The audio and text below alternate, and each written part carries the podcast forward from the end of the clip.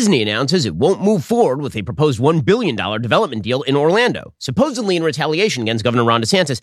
But that isn't the real story. The U.S. military prepares for Pride Month, and Wired Magazine goes orgasmic over Pete Buttigieg. I'm Ben Shapiro. This is The Ben Shapiro Show.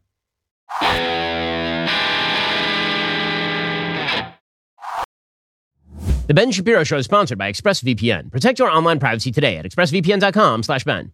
Well, Disney is trying to spin dross into gold, and the media are there. They are eating it up.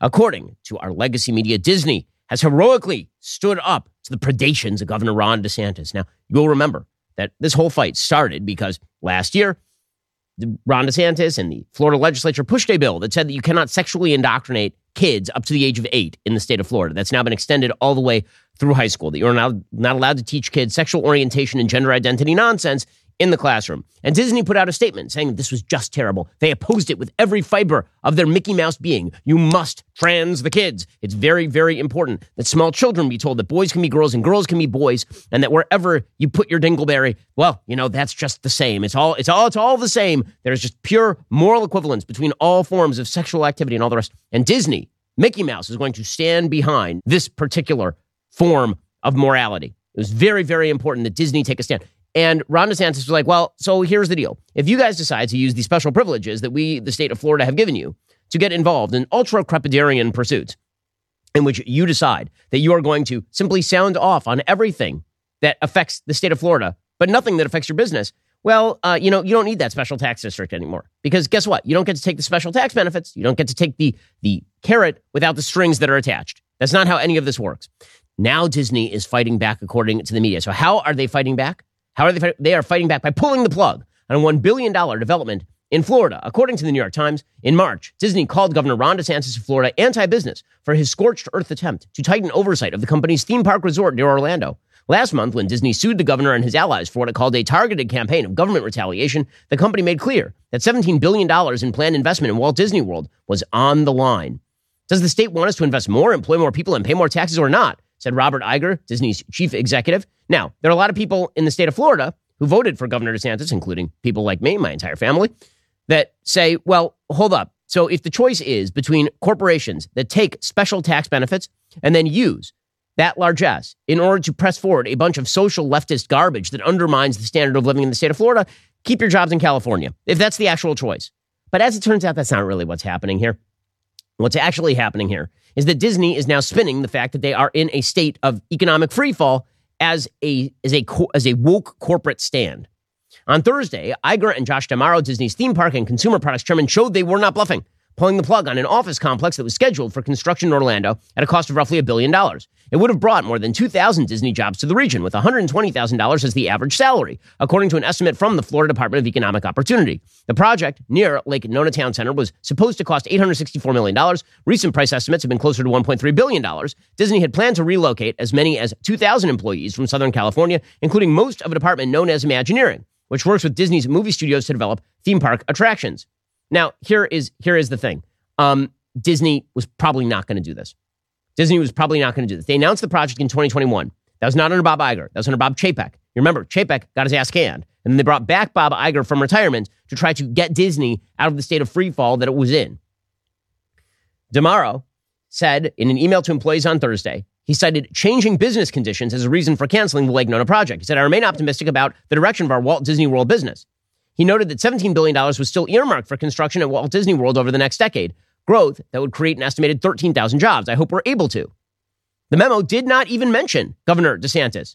But the company's battle with the governor and his allies in the Florida legislature figured prominently into Disney's decision to cancel the Lake Nona project, according to two people briefed on the matter who spoke on the condition of anonymity to discuss private deliberations. A spokeswoman for Mr. Iger said he was not available for an interview. So basically, what happened here is that Disney does not have the money or the wherewithal right now to build a $1 billion project in Orlando. How do we know this?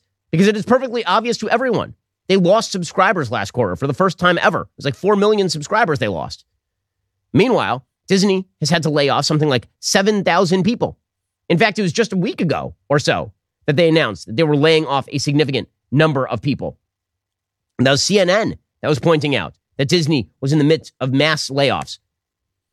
I mean, this is literally from March 27th. Quote Disney CEO Bob Iger on Monday said his company will begin laying off staff starting this week. The first of three rounds of expected cuts following his announcement in February, the company would axe 7,000 jobs. He put out a memo saying, quote, the difficult reality of many colleagues and friends leaving Disney is not something we take lightly. In tough moments, we must always do what is ensured, what is required to ensure Disney can continue delivering exceptional entertainment to audiences and guests around the world. So that's about 3% of its global workforce. Iger, by the way, back in November, actually announced that this thing was on the chopping block. Okay, so so this notion that this is something new, like it's brand new, that they're deciding to to kill the project, that that is not true. Again, he said way back when in November that they were thinking about killing this thing. This is according to WDWNT, which is Walt Disney World News today. CEO Bob Iger is hosting a town hall meeting today, November 28th, to discuss the company's future and address the Lake Nona relocation.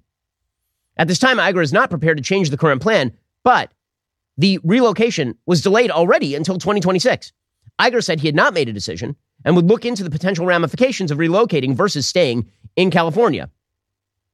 Now, it is worth noting here that nobody seemed bothered by the fact that he was considering moving all these jobs from California. Right? California losing jobs is sort of the, nat- the, the natural status quo. It's the natural state of affairs. It's when Disney doesn't doesn't move the jobs to Florida that all of a sudden there's a hue and cry. So apparently, California losing jobs is just the thing to be expected. Florida not gaining jobs is supposedly a massive change to the status quo. But as we'll get to in just one second, this isn't the whole story. This is not even remotely the whole story. We'll get to that momentarily first. Remember the first time you got a free phone? It was awesome. You started off feeling great. Then came the hefty activation fees, four line requirements, and of course, the binding contract. Pure Talk is giving you a free 5G Samsung Galaxy phone without the feeling you've been duped.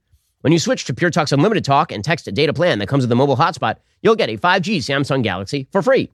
That's right, unlimited everything at a fraction of the price of Verizon, AT&T, or T-Mobile. Here's another thing. You'll be on America's most dependable 5G network. How do I know? Well, because I am a customer. Make the switch on over to Pure Talk, the cell phone wireless company I'm proud to stand behind because they are proud to stand behind our mission here at the Daily Wire. Pure Talk's U.S. customer service team helped me make the switch in as little as 10 minutes. I was even able to keep my phone number. Just head on over to puretalk.com slash Shapiro Get your free Samsung Galaxy when you sign up for unlimited talk, text, and unlimited data. That's puretalk.com slash Shapiro. Pure Talk is wireless for Americans by Americans. Again, this is a company. It's going to give you great 5G coverage, and they don't hate your guts. And you get the free Samsung Galaxy phone when you sign up for unlimited talk, text, and unlimited data. puretalk.com slash Shapiro to get started. So Governor Gavin Newsom thanked Disney. Quote, that's 2,000 plus jobs that will be welcomed back with open arms to the Golden State. I love the fact that he has to rely on the largesse of Disney just not to move the jobs in the first place. Disney, of course, is, is trying to suggest that this is an act of, of heroism. But here's the thing buried way down in this New York Times article is the actual truth. The Lake Nona campus, about 20 miles from Disney World near the Orlando International Airport, had been championed by Bob Chapek. Iger, who came out of retirement to retake Disney's reins, was much less enthusiastic about the project, even before the company became mired in its battle with DeSantis. As soon as he returned to Disney, Iger began telling lieutenants, for example, it made little sense to move Imagineering so far away from the Disney movie studios. As he is fond of saying, creative teams need to be together. And Iger has been systematically reversing Chapek's decisions since he joined. In February, he announced that Disney would restructure its inner workings, ending a framework put in place by Chapek. In March, as part of wide ranging layoffs, Iger shut down a 50 person metaverse project that Chapek had started. Disney is in the midst of cutting $5.5 billion in cost. In fact, Disney, just this week, announced that it would close an underperforming luxury hotel at Disney World. That luxury hotel was the Galactic Star Cruiser experience, which lasted for about five seconds. It launched in March 2022, and its death date is May of 2023. That, that was all, all it was essentially was a hotel that looked very much like the inside of a Star Wars ship. So if you like living on a submarine for $6,000 for a weekend, it was your kind of place. It's a place where like the pictures look cool, but you actually wouldn't want to shell out that kind of money just to stay there. And again, that is so is that also Ron DeSantis? Or is it possible that Disney is having serious, real issues business wise? And they are seeing a very convenient way of spinning this into Bob Iger being some sort of hero of the left. I think we all know the answer to this. In fact, there is a, a, an account on YouTube. All he does is basically cover what happens at Disney. It's Mickey views. He explained the cancellation, pointed out, uh, guys, this is just the economics of the situation. It has nothing to do with DeSantis. For those of you who don't know, the Lake Nona project was previous CEO Bob Chapek's plan to build a new Disney headquarters inside of Florida. In Lake Nona, a very nice planned community that is up and coming that you have near the airport in Orlando. It's a beautiful area. We made a video here on the channel about two years ago taking a look at where this office was going to go, the land that Disney acquired. The media is spinning this cancellation as being due to DeSantis and the hostile business environment, uh, which he helped to create with Disney. I've been hearing for months uh, that this is just a Chapek era project that Iger wants nothing to do with. Uh, look at how fast all these Chapek era projects are just crumbling, turning to dust. You know, the reality is, is that Disney has huge bills coming due on the streaming side. They're having issues on the earnings side of things, paying to build a big new campus, a big new headquarters in Florida, making people move from California, which is very unpopular internally and part of why Chapek was so unpopular inside the company. Iger's wiping his hands clean of this whole thing. Uh, and, and here's the thing you can see this perfectly well. You can see this perfectly well. This has nothing to do with DeSantis. Now, again, even if it did have something to do with DeSantis, and if the choice for conservatives was between corporations that require the largesse of government, like special corporate favors, in order to then take that money and turn around and club you socially in the halls of government, then the answer would be no. That is not a bargain that any conservative should stand for. You know, businesses are free to speak about whatever they want. They are. They're free to speak about whatever they want in any realm, but they are not free to take my money and your money and get special tax benefits and then to use that largesse in order to involve themselves in areas of the economy that have nothing to do with them, things that are not even economic in nature. I think most conservatives understand this at this point that if you leave the field completely empty for the left, that basically corporations get to become tools of left wing governments, taking the benefits and then pushing left wing policy. And meanwhile, the government is left wing, pushing left wing policy. Then there is no point of actual opposition that can be formed. And if, if the deal for Disney is the minute that the that, that that link is severed, the minute you lose the special the special tax benefit, and you lost it because you effed around and found out, that you all of a sudden are going to run some other state that's going to provide you with with the largesse to be able to be as left wing crazy as you want, including the transing of the kids, and you get the tax benefits. Well, then, good riddance. Catch you later. But that isn't the actual story here. Again, as I keep pointing out, as I keep pointing out here, Disney is doing this because they are losing money. Disney has a problem. Here is a chart of Disney stock price. Okay, Disney stock price starting in 2021. Okay, look at that. As of like February of 2021, it was trading at close to $200 a share. If you look at that, the height of that stock price, it is now trading at some historic lows since like 2018. In fact, apart from the brief period at the beginning of the pandemic when all stocks crashed, what you see is that they're now at the lowest ebb in their stock price on average since like mid 2022 that they've been anytime in the last five years. They're losing subscribers. The stock price right now is trading at like $93.76. That's what it closed at yesterday. At its height, it was trading at almost $200 a share. So it is down by more than half in terms of its stock price. So I'll put it up to you. Do you think that this was Bob Iger looking at the fact that they have been bleeding money and saying we're not spending a billion dollars on a campus that just moves some employees from one state to another? Do you think it's that?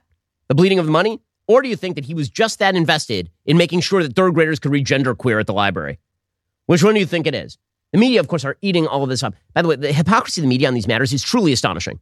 So, do you remember there was a time, wasn't that long ago, it was like 2020, that Alexandra Ocasio Cortez, irrepressibly stupid representative from Brooklyn, you remember that she almost single handedly killed Amazon relocating a jobs headquarters in New York City. It would have meant somewhere between not 2,000 jobs like Orlando, 25,000 and 40,000 jobs in the city of New York. And what was she angry about? She wasn't angry that Amazon's some sort of right wing corporation because it's not. It turns out that Amazon is a pretty left wing corporation. What she was really angry about was gentrification. Oh no, people will move and bring jobs into New York City. And so the project was killed. And then AOC suffered zero media consequences because the media said that she was some sort of hero for the little guy, nothing like losing jobs for no reason, not to protect children, not to actually fight back against some sort of ideological crusade, just because she was quote unquote or anti big business. She was a heroine for killing not 2,000, 25 to 40,000 jobs in New York City. So the hypocrisy of the media knows no bounds whatsoever. It's, it's, it's insane. In just one second, we'll get to Donald Trump reacting to this. And this, again, is going to, I think, illuminate the conflict in the Republican primary in some pretty significant ways. We'll get to that momentarily first. Picture the perfect summer night. The kids aren't actually bugging me for a change. The dog is behaving. All the family is over for a barbecue. Kids are in the pool. Everything's great. The grill should be sizzling with delicious food. But alas, The propane tank is empty. Oh no, tragedy has struck. This is where our friends at Cynch come in. Cynch is a propane grill tank home delivery service. They deliver propane tanks right to your door on your schedule. They don't require any long term commitment or subscription. Plus, delivery is completely contactless. You don't have to wait around at home. Track the order on the Cynch app from anywhere. By the way, this, is, this actually happened to me when I didn't have Cynch, but it will never happen again because I do have Cynch. The perfect summer night wouldn't be complete without Cynch. Go to cynch.com or download the Cynch app. Use promo code Shapiro. Get your first tank exchange for just $10. That's C Y N C H.com. Promo code Shapiro. It's a limited time offer. You have to live within a Cynch service area to actually redeem it. Visit cynch.com slash offer for details. Again, that's C-Y-N-C-H dot com. Promo code Shapiro. Get your first tank exchange for just 10 bucks and make your summer nights that much better. Okay, so Donald Trump is now reacting to all of this. He has put out a statement. Here's the thing about Trump. The reason that his fans like him that like his Uber fans like him is because he will hit anybody with anything at any time. As I've said before, he's basically like a Warner Brothers cartoon character. He's just there's a fight. Donald Trump reaches into his pocket, and you don't know whether he is going to take out a pincers or whether he is going to take out a chainsaw or perhaps a rubber hammer or perhaps a fish. No one knows. No one knows. Okay, so people who love him love him for this, that he will hit anybody with anything. And that means that if he's on your side, he'll hit your opponent with anything. Now, half the time he hits the opponent might actually be with one of those you know, like dinky party giveaway rubber hammers that, that, that squeaks like, or sometimes he actually hits somebody with like a two by four and you don't know what's coming. But that, that's what his fans like about him. What his detractors or people who are skeptical of him don't like about him is that he has no principles. so when I say he has no principles, that doesn't mean that he won't do the right things from time to time or, that, or, or a lot of the time. He did a lot of the right things when he was president of the United States. But in this primary, because Ron DeSantis is presumably going to run to Trump's right on literally every issue, Trump has therefore been taking the positions that are mirror images of the Democratic positions. Like they're indistinguishable. So here is Donald Trump's statement about Disney shutting down this project in Lake Nona. Again, there are only two possible positions on this from the conservative perspective, truly. Position one, from the conservative perspective, is it's pretty obvious Disney did this for the money. Right? Disney did this because they were losing money. They weren't going to do it anyway, and now they're trying to spin it into victory. Position two, from a truly conservative perspective, would be if the choice is between corporate cronyism that comes along with left wing values and no corporate cronyism that comes along with no left wing values, I choose B. Okay, so what is Trump doing? Especially Trump, who portrays himself as the enemy of corporate America, right? This is one of Trump's big shticks. I mean, it was one of the things that won him the nomination back in 2016 was Donald Trump coming out and saying, listen, I know how, I know how big business works. I've worked with them all my life. All my, all my life, I've worked with them. So I know all the bodies are. I won't be beholden to them in the same way. No more corporate cronyism. Right? That, that was part of his shtick in 2016, and it worked. Well, now he's apparently on Disney's side of this fight. So he put out a statement called President Trump is always right. I mean, I, I don't know anybody who's always right. I mean, it's like the short list, like God. That's the end of the list. It's really nobody else. But President Trump is all, invariably. And oh, okay, so he put out a statement, quote, DeSantis is being absolutely destroyed by Disney. His original PR plan fizzled, so now he's going back with a new one in order to save face. Disney's next move will be the announcement that no more money will be invested in Florida because of the governor. In fact, they could even announce a slow withdrawal or sale of certain properties or the whole thing. Watch. That would be a killer. In the meantime, this is also a necessary a political stunt. Okay, that was from April 18th of 2023. So now he's saying, I predicted that Disney wouldn't be spending more money there. Okay, first of all, wow. Nostradamus there. Predict the next earthquake. You mean that Disney had already said publicly that they were going to do this and then they did some of these things? Wow. Woo-hoo, mind blown. But beyond that, Trump put out a statement again that he is always right. And then he just harkened back to this Truth Social statement on April 18th, 2023. So now he's now taking the side of Disney. So, question to Republicans Who are you? Are you on the side of Ron DeSantis or are you on the side of Disney? Do you wish to have a president who is beholden to major corporations to the extent that they are allowed to get tax benefits, like special tax districts, while they promote leftism up to and including the sexual indoctrination of children? Or are you on the side of not doing that? Now, again, I understand that for a lot of Trump supporters, they look at that and they're like, Trump doesn't actually believe that. Like the fact that he doesn't have centralizing principles is the thing they like. This is why it's so hard to run against Trump because a lot of the people who love Trump what, what they are relying on is that he will instinctively react in the same way that they would to a serious attack on the right. And so if he's attacking DeSantis, it's because it's an attack of convenience. And he's the guy that you need at the time because he's going. So, so the idea that you're going to attack him on principle and then he's going to attack in unprincipled fashion, that's actually a, a that's the feature, not the bug. But for those of us who are trying to discern, you know, who is going to be more predictably conservative in fighting the left in a meticulous fashion, this is a pretty easy, this is a pretty easy and obvious solution, right? I mean, DeSantis has been perfectly consistent along the line on this fight. Trump originally was anti Disney, then he was pro Disney as soon as it became convenient for him to attack DeSantis over the Disney thing. And this, by the way, has been the pattern for Trump in this campaign. Like Trump has now sided with Disney. At one point, very early on, he seemed to side a little bit with Bud Light, right? Like the, whatever is convenient for him to do in order to attack DeSantis, he is doing. I find that unprincipled. But again, for a lot of people, they're like the unprincipledness is the point. He will do anything to win, and that's exactly what we need at this time. So I understand the pitch. I just don't agree with the pitch because I don't think that that's actually a pathway toward victory. Now, as we'll get to in just one second, Ron DeSantis is planning on entering the race next week in all likelihood. And the pitch that he is making, which is that Trump is not particularly electable, I may agree with it, but I don't think it's a particularly appealing pitch. He's going to have to go in another direction. I'll explain in one second first. As much as I love watching baseball and rooting for the White Sox, and it's been awful this season, Prize Picks actually makes it fun. Prize Picks is the easiest, fastest way to play daily fantasy sports. You pick two to six players, you choose whether they will score more or less than their Prize Picks projection. You can win up to 25 times your money on any entry. There's no competition against other people. It's just you versus the projections. Prize Picks offers projections on pretty much every sport there is the NBA, MLB, NFL, NHL, PGA, like all of them, whatever you're into.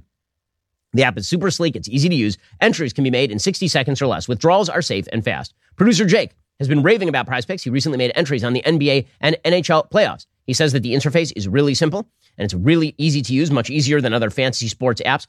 And again, Jake actually took a, a beating last night because he had LeBron uh, scoring more than 22 points, and LeBron did not score more. And it, LeBron broke. He, did you see the game last night? Like LeBron, LeBron blew like an open dunk because he was trying to showboat, and then he fell down on the job like a soccer. Anyway, different story. Download the Prize Picks app or go to PrizePicks.com. Sign up and play daily fantasy sports. First time users can receive that 100% instant deposit match up to 100 bucks with promo code Ben. If you deposit 100 bucks, Prize Picks gives you 100 bucks. Don't forget to enter promo code Ben at sign up for that instant deposit match up to $100. Okay, so DeSantis is likely to enter the presidential race next week. He's already made the requisite filings. The polls right now show that Trump is the front runner and DeSantis is the guy trailing him. Now, how durable those polls end up being is anybody's guess. This is why I think that DeSantis' pitch to the donors, which again I agree with it, is that Trump is a, a less sure candidate against Biden than DeSantis is, mainly because virtually everybody in the United States already has an opinion about Donald Trump. Whereas there are a lot of voters who are undecided about Ron DeSantis. And what that means is it's very, very difficult to get people to vote for you in 2016 and then against you in 2020 and then for you again in 2024. Or if you're trying to switch people who voted twice against you, against you in 2016, against you in 2020, for you in 2024. Also, I don't know how Donald Trump plans to solve the dilemma of he says the election was stolen from him in 2020 through sheer voter fraud and corruption in states run by Republicans, Arizona and Georgia. How does he plan to reverse that? And if you just say, well, he'll run a better campaign, but he says that he won last time and he still lost. So what, what exactly, what's the actual solution? I agree with DeSantis' pitch. DeSantis has been telling a lot of the donor class that he is the most credible Republican to win because if you look at the swing state polls, Trump is trailing in virtually all the swing state polls. That happens to be true. I don't think that's going to have a lot of play in the Republican primary for the voters. The reason I don't think that's going to have a ton of play for a lot of the voters is because a lot of the voters are caught up in the fact that he won in 2016, Trump. That, that everybody said he was going to lose, including me in 2016. And then he won. He pulled the rabbit out of the hat. So that means that if you say he's going to lose this time, well, you could be just as wrong as you were in 2016. And while I think that is not a data driven argument, I think that it is a fair emotional argument for people to make. So that means that DeSantis is going to have to make a bit of a different pitch. And the pitch that he's going to have to make is not about Trump's electability because who the hell knows? Who the hell knows? I mean, that was Romney's pitch in 2012, is his electability. So, what exactly should the pitch be? Well, the pitch really should be that he is going to be a much more effective conservative who is able to take on the media in much more meticulous fashion than Donald Trump. Now, that is wrapped up with electability, right? The idea that if you are meticulous in how you approach the issues, you're more likely to wrong foot Democrats than you are to spend your days talking about horse faced army like that's actually a pretty good electability pitch. But the thing I think that's going to appeal to conservatives is going to be him pointing out that, for example, Donald Trump actually blew it on COVID because Donald Trump did blow it on COVID. It was Donald Trump who was telling Ron DeSantis not to open up and Brian Kemp not to open up at the beginning of COVID. He gave the Medal of Freedom to Anthony Fauci and Dr. Deborah Birx. It was under Donald Trump that we were told the lie. I mean, it was still the end of his administration that we were told the lie by the CDC that those shots, I believed them because it was Trump's administration. Why wouldn't you believe them? That the that the vaccine was going to stop transmission dead in its tracks. And so, you know, th- those are all rich areas for DeSantis to mine, and I assume that that is going to be the direction that DeSantis moves. He, again, he has, he has a lot to criticize Trump about over this sort of stuff. Trump has promised, for example, law and order. Well, in 2020, I saw mass riots in the streets, and Donald Trump was supposed to be captain law and order. Where was the National Guard? People like Tom Cotton were calling for the National Guard. Donald Trump was the president, could have called them out, didn't.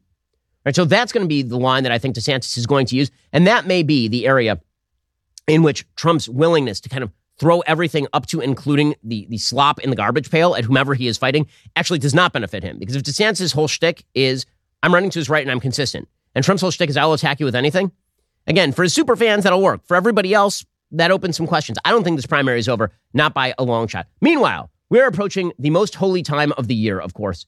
It's the holiest time of the year. It is the sanctified season of Pride Month, beginning June 1st. Prepare to have a unicorn vomit rainbows all over everything in your life. Literally everything. You'll go to the gas station and you'll be told that LGBTQ plus minus divided by sign is the most important thing happening in public life. It is the most important thing for you to buy into the agenda. You'll go to Target and it won't just be them giving out swimsuits to kids that allow your son to tuck his penis behind his uh, uh, underneath his undercarriage, which is literally the thing that Target is doing. You'll go there and it will be everything. The rainbows will be everywhere because this is our Ford has now put out an electric Mustang uh, or an electric uh, an electric F, Ford F one fifty with a giant rainbow on it. Ah, oh, the masculinity. Ah, oh, it's going to be amazing. And and the U.S. military and the U.S. military and the State Department. It's just it's there is something called manufactured consensus, manufactured pseudo consensus, and this is what we are currently experiencing with regard to the LGBTQ plus minus divided by sign agenda. Americans do not agree with the extreme agenda. By polling data, Americans are now basically okay with same sex marriage.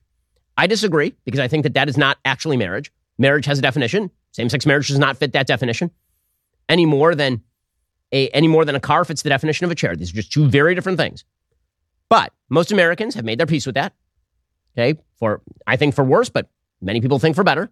All right, fine. What Americans have not made their peace with is the idea that you get to indoctrinate all children with the idea that all of these relationships are morally equivalent. You certainly don't get to indoctrinate the kids with the idea that boys can be girls and girls can be boys. Most Americans are not on board with this crap, but the entire media, like as a wave, as like a, just a, a wall, are in favor of this of this notion. And not just the media. This has now been infused into all of our government institutions, up to and including the U.S. military, which I'm sorry is just ridiculous and pathetic. So, according to Fox News, Representative Chip Roy on Thursday called for Republicans to drop support for a must-pass military funding bill after his office obtained an Air Force memo declaring June to be LGBTQ plus Pride Month. Because remember, the way that this works is that if you fly the gay pride flag, then you're truly American. If you fly the American flag, you might be a colonialist. The May 3rd memo shared with Fox News approves observance of Pride Month in June and empowers installation commanders to plan and conduct appropriate activities in honor of Pride Month, the most holy time of the year. Roy's office shared a flyer advertising Pride Month events at Robins Air Force Base in Georgia, including a Pride game night on June 10th, a Unity and Diversity color run in June 16th, a panel discussion titled Our History, Our Time on June 28th. The memo says each June, the Department of the Air Force recognizes lesbian, gay, bisexual, transgender, and queer Pride Month. During this time, we celebrate the progress we have made toward inclusivity, commemorate the contributions of LGBTQ plus minus divided by sign Americans, and recognize the obstacles they have faced and overcome along the way. Assistant Secretary of the Air Force Alex Wagner and Diversity and Inclusion Director Marianne Malizia. So, first of all, Diversity and Inclusion Director of the military is just the most Orwellian garbage I've ever heard of.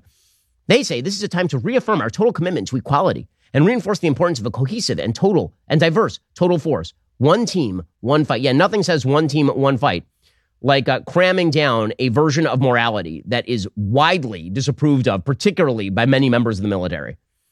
So our military is moving in that direction. And again, you can look that meme online, you know, the one that, that shows like Republican administration, just a bomb falling over a foreign country.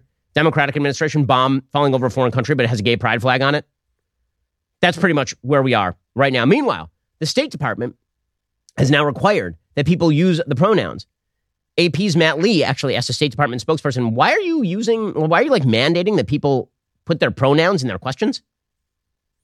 The State Department's internal email system, and I've tested this, so okay. I know that it's true, has added pronouns to people's uh, not their signature, but to their uh, from where, where you know where it says from. Mm-hmm. Okay. So it will say him, he, his, or her. You know, her, Yeah. she, hers. Um, why? Uh, this is not an optional thing. This is something that has been just ar- ar- arbitrarily imposed. And I, you know, understand that people could have their pronouns attached if they wanted them to a signature before, but this is not something that anyone has a choice about. And so I'm just wondering why and who who made this decision. Can you look into it? 'Cause I, I'd like I'm to happy. Know I'm happy to look into it. What why I will this would just not be an optional thing for people to do. But the problem is, is that a lot of them, or at least some of them, so far, as far as I've been able to tell, are wrong. Well, the State Department, of course, is trying to force this down literally everywhere. So the entire agenda is not just being forced down domestically, it's being forced down in terms of foreign policies. I mentioned yesterday, that's really crappy foreign policy. It turns out the vast majority of countries on earth for all of time do not agree with this agenda. It is the most radical part of the American agenda pushed by the left, and it's being pushed to foreign powers. But this is all part and parcel of a broader battle that is kind of fascinating inside the Democratic Party. So we've talked about a lot of ideological battles inside the Republican Party. There's an emerging battle inside the Democratic Party, and that is a battle of intersectional victimhood. And it's really manifesting as sort of the shadow battle that's happening behind the scenes over who is the heir apparent to Joe Biden. Is it Kamala Harris or is it Pete Buttigieg? That battle is really quite fascinating. We're going to get into that in just one second. First, everybody knows I love my Helix sleep mattress. Did you know they just launched their newest, most high end collection? This is the Helix Elite. Helix has harnessed years of extensive mattress expertise to bring their customers a truly elevated sleep experience. The Helix Elite collection includes six different mattress models, each tailored for specific sleep positions and firmness preferences. I've had my Helix sleep mattress for like five years at this point. It is just great. It is. It was made just for me. Right? I took that two minute Helix sleep quiz. It made me a firm but breathable mattress. It's, as I say, my sleep patterns.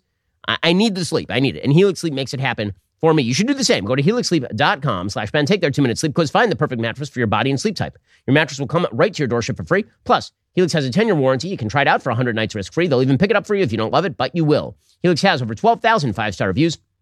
Their financing options and flexible payment plans make it so a great night's sleep is never far away. For a limited amount of time, Helix is offering up to 20% off all mattress orders plus two free pillows for our listeners. It's the best offer yet. Hurry on over to helixsleep.com slash Ben. With Helix, better sleep starts right now. That's helixsleep.com slash Ben. helixsleep.com slash Ben. Also, if we're made in the image of God, it means there is an ethical and spiritual infrastructure behind the world. We're supposed to behave according to the God who made us in his image. Well, in the series Exodus with Jordan Peterson and a bunch of other experts on the Bible, they talk about this. Here's what it sounds like. And isn't there an irony here that for all the insistence upon equality, the very foundation for that equality in Western culture, i.e., the idea that human beings are made in the imago Dei, in the image of God, has been lost, of mm-hmm. course. So it's almost as if, because of the erosion of this foundation, the drive for equality is stressed Yeah. all the more. Well, that's that's It- exactly what Nietzsche that's exactly what Nietzsche claimed would happen when he wrote well when he's particularly in Beyond Good and Evil. He said that was that was an inevitable that would be an inevitable consequence. In addition to Douglas and Jordan, I sat down with a group of big thinkers from different backgrounds to explore one of the most seminal books in the Bible. All the episodes of Exodus are now available exclusively for Daily Wire Plus members. If you haven't seen it, start at the beginning. It's well worth your time. Join now at dailywire.com slash subscribe to watch Exodus. Okay, meanwhile, well, the woke brigade has, uh, they, they've started a real battle. And it's, it's kind of fascinating because who has the upper hand in this battle? The Democratic Party has not yet decided. They, they, they refuse to acknowledge that there's actually a conflict inside the Democratic coalition. So, on the one hand, Democrats suggest that the most important part of their coalition is people of minority status. And by people of minority status, I mean racial minorities, blacks, Hispanics, kind of, Asians. Mm. Mostly, their, their chief focus since 2020 has been Black Lives Matter because the idea in 2012, this is true, is that Barack Obama got an extraordinary percentage of the black vote and huge turnout in places like Ohio, and it made the entire difference in his election. And so they've been trying to duplicate that ever since. And so Black Lives Matter was largely about that in 2020 on behalf of Joe Biden. The fact is that without the black vote, Joe Biden probably is not the nominee in 2020. Right? He loses uh, in Iowa, he loses in New Hampshire, but then he cleans up in South Carolina, largely thanks to the heavy share of black voters who were fond of Joe Biden, not because they love Joe Biden, but because he was Barack Obama's vice president and because he was also endorsed by particularly strong members of the of the legislature in, in South Carolina who are black, right? Like that, that, that was that was the big thing. Okay, so on the one hand, inside the Democratic Party, when they look at you know this doddering elderly white man, he's sort of the figurehead. But you have an undercover battle, and that battle is quote unquote BIPOC people versus the radical left wing gender agenda. These two things do not live comfortably together. If you poll black Americans about how they feel about transgendering the youth, not into it. If you ask black Americans how they feel about gay marriage, significantly less likely than the general population to be in favor of same sex marriage, for example. The same thing is true among Hispanics. These are much more socially conservative populations than white progressive liberals. And by the way, those white progressive liberals are actually even more progressive on racial issues than black and Hispanic people are by every available metric. So you have a conflict. You have is the future of the party minority majority coalition in which the values and and social ideas of people who are black and Hispanic sort of lead the way? Or is it going to be the social values of the people who are progressive leftists? Now they've formed what they think is a durable coalition. That durable coalition theoretically is well, you know, you scratch my back, I scratch yours. I'm in favor of Black Lives Matter, and you're in favor of transing the kids, and we'll all get together the, in the middle, and that will be our agenda. And Joe Biden has sort of papered over that because, again, he's an elderly figurehead for a party that's just anti Trump. That is basically what the Democratic Party is at this point. They just don't like Donald Trump, and Donald Trump is the point of commonality for all of these groups. But if you were to suggest that the typical black voter in a Democratic primary in South Carolina has much in common with the typical white Democratic voter in Iowa, no, no, sir. The way that you can tell this, by the way, is by the South Carolina primary results back in back in 2020 on the Democratic side. If you look at the actual South Carolina Democratic primary results there, Pete Buttigieg did not even chart. So Pete Buttigieg wins Iowa. And then Pete Buttigieg does fairly well in New Hampshire. And then Pete Buttigieg in that South Carolina Democratic primary, he shows up at 8.2%. Elizabeth Warren, favorite of the far left whiteys, 7.1%. Biden got 48% of the vote in that particular primary. Contrast that, by the way, with the results in Iowa, and you see that in Iowa, which is a very, very, very white state, Pete Buttigieg ended up with like 25% of the vote, 26% of the final vote.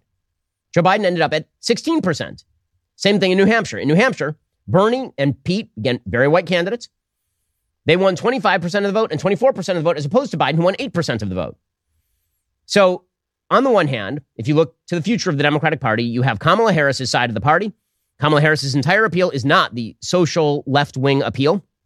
Her appeal is basically, I am intersectional black woman. I'm black woman vice president. That's her entire appeal. And on the other side, you have Pete Buttigieg, who is the representative of the college educated white ladies who vote in Iowa primaries. The, and that, that's going to be the, honestly, a fascinating Democratic battle. And it's starting to break out in the open now. And I don't think that that coalition is particularly durable. The, what's amazing about the Buttigieg versus Kamala sort of shadow battle that's happening behind the scenes in the Democratic Party is just how obnoxious both of them are. It really is truly an amazing thing. So Pete Buttigieg gave an interview to Wired magazine. This is, I think, the worst piece I have ever read. I mean, it, it's by Virginia Heffernan. I, I cannot believe how bad this piece is. So Pete Buttigieg, the Secretary of Transportation, you know his name for two reasons. One, he is gay, and two, planes are falling out of the sky and trains are falling off the rails. The piece is titled Pete Buttigieg Loves God, Beer, and His Electric Mustang.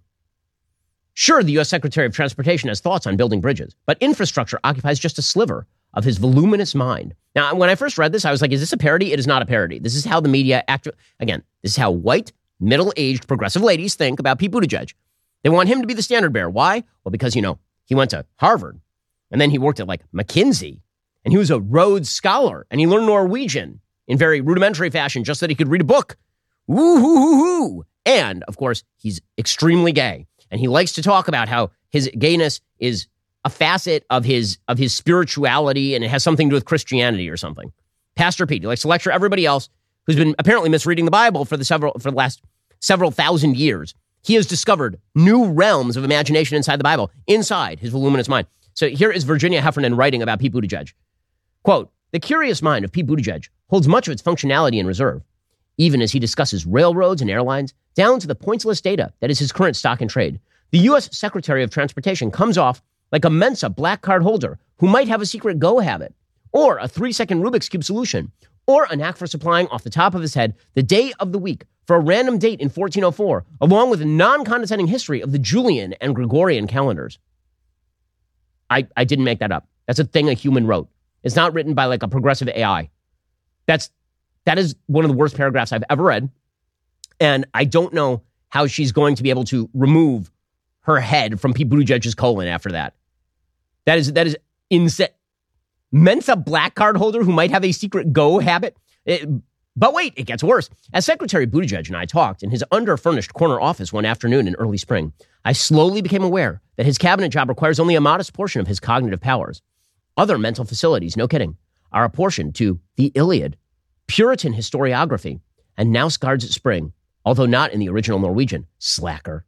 Fortunately, he was willing to devote yet another apse in his cathedral mind to, to making his ideas about three mighty themes neoliberalism, masculinity, and Christianity intelligible to me. Ah, he has emerged from on high.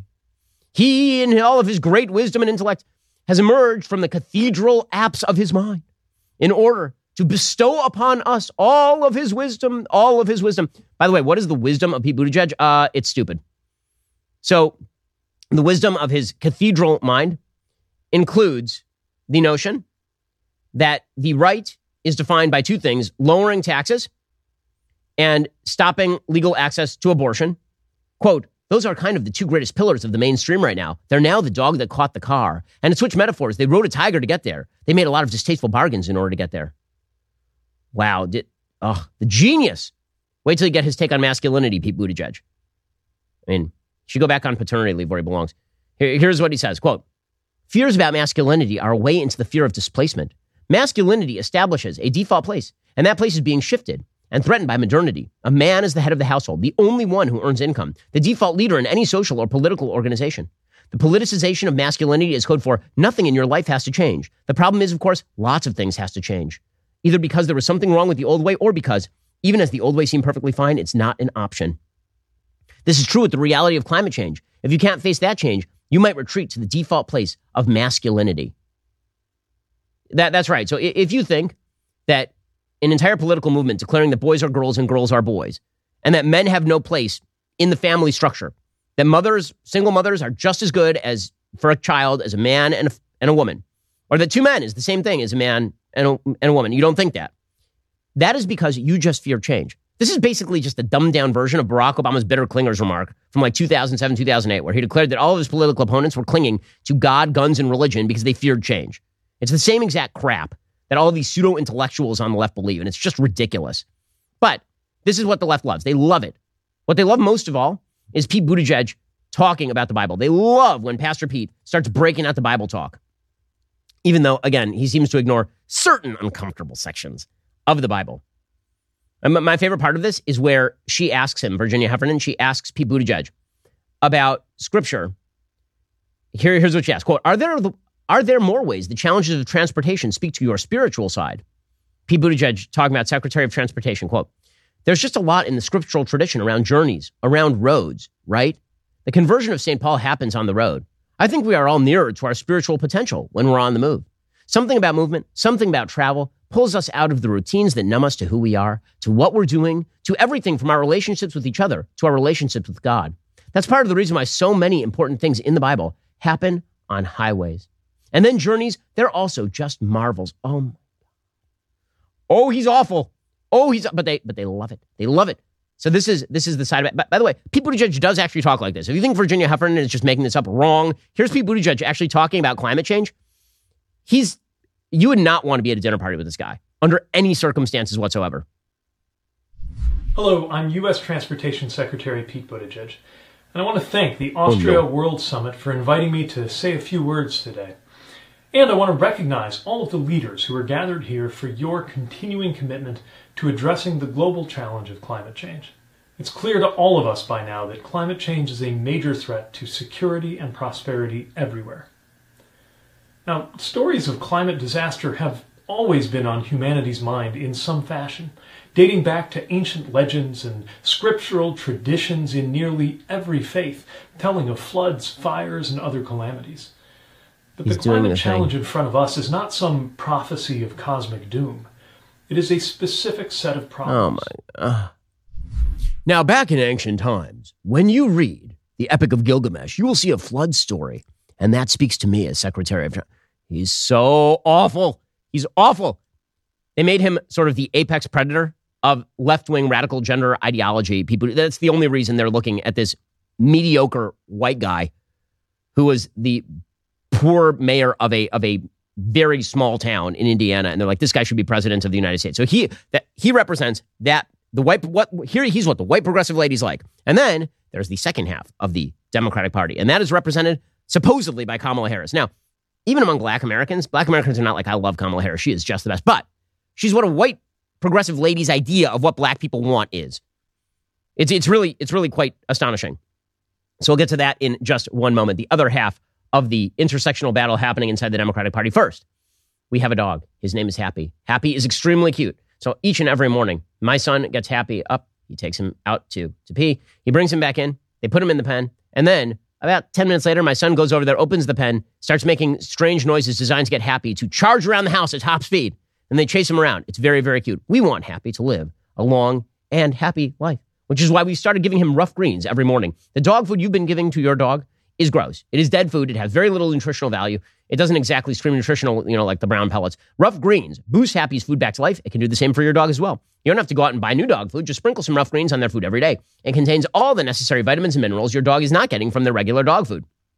Ruff Greens is the only supplement your dog will ask for by name because rough, rough get it, get it. It's a pun. It's a pun. Happy loves the Ruff Greens. It, his energy is great. Naturopathic doctor Dennis Black, he's the founder of Ruff Greens, is so confident that this product will improve your dog's health. He's offering my listeners a free jumpstart trial bag. So head on over to freeruffgreens.com slash Ben. Let Ruff Greens bring your dog's food back to life. That's free, R-U-F-F greens.com slash Ben today. Or call 833-MY-DOG-33. That's 833-MY-DOG-33. So the other half of the Democratic constituency, supposedly, and again, remember, the Democratic Party is an elite institution. What that means is the people at the very top of the Democratic Party don't actually represent black Americans. A bunch of white people in a back room somewhere who went to Ivy League colleges deciding what black people want. So they have a split.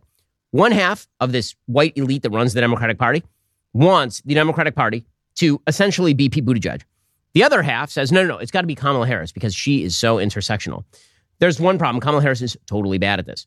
I mean, here's Kamala Harris yesterday, and she starts laughing. Kamala Harris's laugh, man, that that thing could shatter glass. It's like nails on a chalkboard. Oof.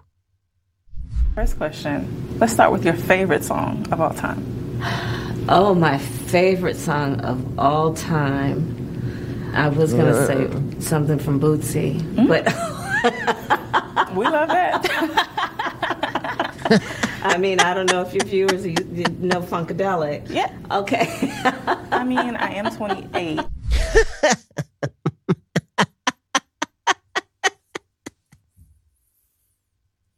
So she's terrible at this.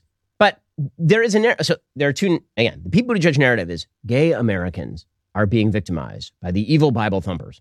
Pete Buttigieg will vindicate them and their interests against the evil white superstructure. He is a member of a victimized minority. The other narrative is Kamala Harris is a member of a victimized minority. She is a black woman who is only vice president because she's a black woman, but that's just evidence that America is a deeply racist and terrible place. And this manifests in the repeated incidents that we are seeing literally every day online, in which some random white person becomes the villain of the day for no reason that anybody can discern, for no reason that literally anybody can discern. So the latest example of this is there is a, a Bellevue Hospital employee who apparently rented a bike from Citi Bike. And then a young black man tried to take the bike from her. And she was upset about that. And this turned into an example on social media of white people being quote unquote Karens, meaning that they're casually racist for no reason just because they're white. Ben Crump, who is a racial ambulance chaser, all he does is he finds tragic situations or non tragic situations to jump into the middle of and then pretend that America is a deeply racially biased and horrible place that he can get those big checks. He started tweeting out about all of this, suggesting, of course, that this white lady is super duper terrible. He tweeted out, This is unacceptable. A white woman was caught on camera attempting to steal a Citi Bike from a young black man in New York City. She grossly tried to weaponize her tears to paint this man as a threat. See, when white women cry because they're being victimized, it's not because they're actually being victimized, it's because they're weaponizing their tears. This is exactly the type of behavior that has endangered so many black men in the past. Oh, it's endangering the black man. Right? When women cry because they're being abused, if the woman is white and the man is black, That's her weaponizing her tears, and that could end with the death of the black man or something, says Ben Crump. Okay, so here's the actual video. Help! Why you took his phone? What's wrong with you? Don't touch his phone. Do not touch his phone. I'm not touching you. You putting, you putting your stomach on my hand. No, dude, stop. No, no, dude, stop. No, no, no, no. I said no. I said sit down. Please, She's just crying. You're not crying. You're not crying. I got, Stupid. I got It's you video. bike.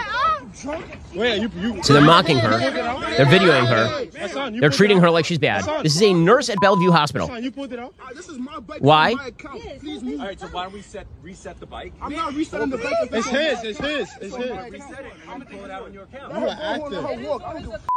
Walk. I don't give a This my fake crying. This fake crying. Stop fake She's just sitting there. Hey, stop touching me. I don't touch you. Hold up, hold up. Hey, stop It's touching me. a, a bunch of young black men yelling at this white woman not to cry. Stop crying. Stop. By the way, they're stealing her bike. Exactly. Okay, that's what this actually turned out to be. So they claimed that she tried to steal their bike. They tried, this is what they tried to claim. Now, as it turns out, according to the New York Post, the lawyer for a Manhattan hospital worker accused of taking a Citi Bike from a young black man who claimed that he paid for the two wheeler provided receipts that he says show she was the one who purchased the ride at the center of the viral incident.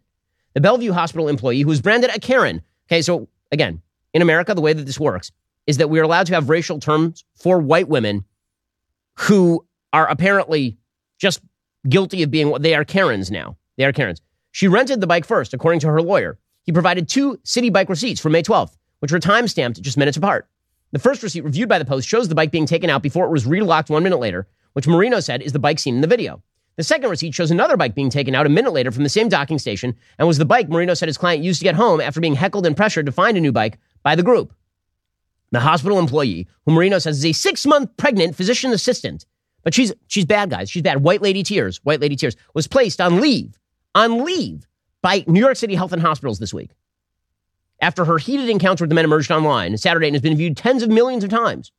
Marino called the caught on tape interaction incomplete and lacking. By the way, even in the tape, what is she doing that's so wrong? She's holding the bike, she's crying, and she's calling for help. That's that's the thing that she did that's super duper wrong. By the way, if all the youths were white and the lady was white, I don't think anybody would have any trouble identifying exactly what was going on. Or if the lady were black and all the youths were black, nobody would have any trouble identifying what is going on. It's a bunch of young men who are larger than the woman grabbing a vehicle from the woman. Normally, this would fall under believe all women, would it not? Typically, it would. A six month pregnant employee at a hospital versus a bunch of young men who are trying to grab the bike and filming her while doing it, and she's crying. But because she's white and they're black, this obviously changes everything. According to her lawyer, he said after the healthcare worker wrapped up her 12 hour shift, she got on an available bike, which no individuals were on or touching, and paid for it through the Citi Bike app on her phone. As she backed up from the docking station, a group of five people approached her and claimed the bike was theirs, he said. One or more individuals in that group physically pushed her bike with her on it back into the docking station, causing it to relock. One of the individuals then covered the bike's QR code, stopping her from paying for it again so she could leave. In blocking the QR code, the individual's arm was touching my client's pregnant stomach, a condition of which she had made them aware. Throughout this time and for the remainder of the video, roughly five individuals were telling her to get off the bike and heckling her. The fact that anyone would treat another person like this is tragic, especially a visibly pregnant woman, he said. The roughly 90 second clip that begins mid confrontation shows the woman dressed in hospital branded scrubs screaming for help as she tugs at the bike. The young man kept man kept his grip on the bike's handlebars and repeatedly told the woman he had already paid to use that particular bike and it wasn't yours. Get off me, get off me, you're hurting my fetus, the woman then shouted as she pushed the man away. I'm not touching you, you're putting your stomach on my hand, the man replied. Halfway through the clip, the hospital worker appears to start crying as another man in the same scrubs approached the melee to see what was going on. Some social media users called the interaction racist. And others compared it with the situation when Amy Cooper called the police on a black bird watcher in 2020 and lost her job over that. By the way, that incident was also a bunch of crap, as it turned out. In that particular incident, it turns out that the person Amy Cooper, Amy Cooper called the cops on, literally threatened to harm her dog to her. You will recall. But it didn't matter. It didn't matter. The, the, the idea was that she was a racist. If you're a white person, then I guess the idea in the in the mainstream media and in social media spheres is that you have an obligation to be victimized by people. Of, by the way, this also ties into the Jordan Neely case. Right? Jordan Neely was actively threatening people on the subway, and a white person put him in a in a submission hold, and then he died. And the idea was that Jordan Neely apparently had a right to threaten people on the subway system because no one could stop him. Certainly not a white person. Hey, how does this? So these are the dual moralities that the Democratic Party is going to have to choose. And they're not, they, they are mutually exclusive. The, the upper class progressive mentality that says Pete Buttigieg ought to be your nominee is not the, the mentality, largely, by the way, not pushed by black Americans, largely pushed by progressive white people, that the way to victory is to racialize pretty much everything. That story is insane and it demonstrates the, oh man, the pathetic nature of our politics. It's just disgusting. Okay, meanwhile, Yesterday, there was a whistleblower hearing on the Hill. The way that this works if you're a left wing whistleblower, you are a hero, a la the member of the national security team who was leaking information about Donald Trump's Ukraine phone call. That guy's a hero.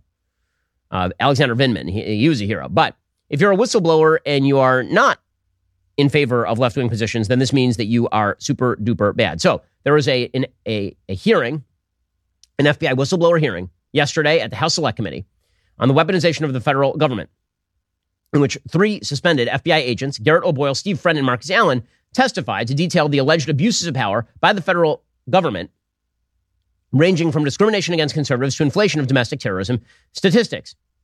Democrats immediately started ripping into these agents and suggesting, of course, that they are corrupt. So here's FBI Special Agent Garrett O'Boyle, uh, Garrett O'Boyle saying that the FBI is, in fact, systemically designed to crush people who try to expose the truth.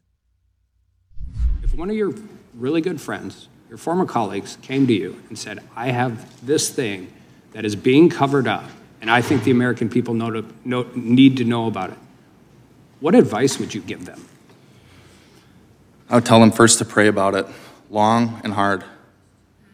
And I would tell them I could take it to Congress for them, or I could put them in touch with Congress, but I would advise them not to do it. So you would legitimately try to protect one of your colleagues from doing what you have done? Absolutely. And how do you think that solves being able to shine light on corruption, weaponization, any kind of mis- misconduct that exists with the American people? It doesn't solve it. But the FBI will crush you. This government will crush you and your family if you try to expose the truth about things that they are doing that are wrong. And we are all examples of that. Well, Democrats came in like a hammer here. So, Democratic Representative Plaskett, Stacey Plaskett, I believe her name is, uh, she uh, suggested that even investigating the weaponization of the FBI is a form of defunding the police. You must trust the FBI, folks. It's important, according to Democrats, that you now trust the FBI. Less than two months ago, former President Trump, facing mounting investigations into his many alleged crimes, declared that, quote, Republicans in Congress should defund the DOJ and the FBI until they can come to their senses. And we all know that when Trump says jump, the Republicans in the House say, how high? So here we are on Police Week, watching House Republicans jump to lay the foundation to defund law enforcement. My colleagues on the far right are on a mission to attack, discredit, and ultimately dismantle the FBI. This is defund the police on steroids. Um, yeah. So this is their take: is that the FBI is good. Also, whistleblowers are bad, according to Democratic Representative Sylvia Garcia. These are all political pawns. If you're a whistleblower against the FBI. More than that, this hearing is an insult to the brave whistleblowers out there who do risk their careers for the good of their country. This circus of invented secret accusations puts at risk the critical role whistleblowers play in holding the power, uh, powerful accountable. Most whistleblowers aren't interested in, in being political pawns in congressional Republicans' games. Playing politics is holding up this scheme as whistleblowers will make other public servants fearful of coming forward out of fear they'll just be used. So it, it is amazing. Democrats will flip on a dime. Whistleblowers are bad now, depending on what exactly they're whistleblowing about. Okay, time for some things I like and then some things that I hate. So, things that I like today. So, Guy Ritchie has a new movie out. It's called The Covenant. It's great. It really is a very, very good movie. It's Jake Gyllenhaal. And the basic premise of the movie is that Jake Gyllenhaal is a soldier in Afghanistan, and his team is ambushed in a firefight, and his translator, his interpreter, an Afghan guy, saves his life. And then he goes back to the United States as Jake Gyllenhaal, and his interpreter is now being hunted down by the Taliban. He has to go back in and save his interpreter. The whole thing is very clearly a metaphor for the situation that occurred because Joe Biden decided to, cow- in cowardly fashion and pathetic fashion, not only withdraw from Afghanistan, but do so in disorganized, chaotic fashion that left tens of thousands of American allies to be slaughtered by the Taliban. That's what the movie really is about. It's It's really well shot. Guy Ritchie is a very talented director. The score is really an excellent score. Here is a bit of the preview. Hey guys, meet Ahmed, our new interpreter. Why he wants this job? I need the money. Money isn't the reason he wants this job. The Taliban killed his son. We don't want to go down this road. You're out of your bounds, Ahmed. You're here to translate. Actually, I'm here to interpret. John, you have tallies approaching.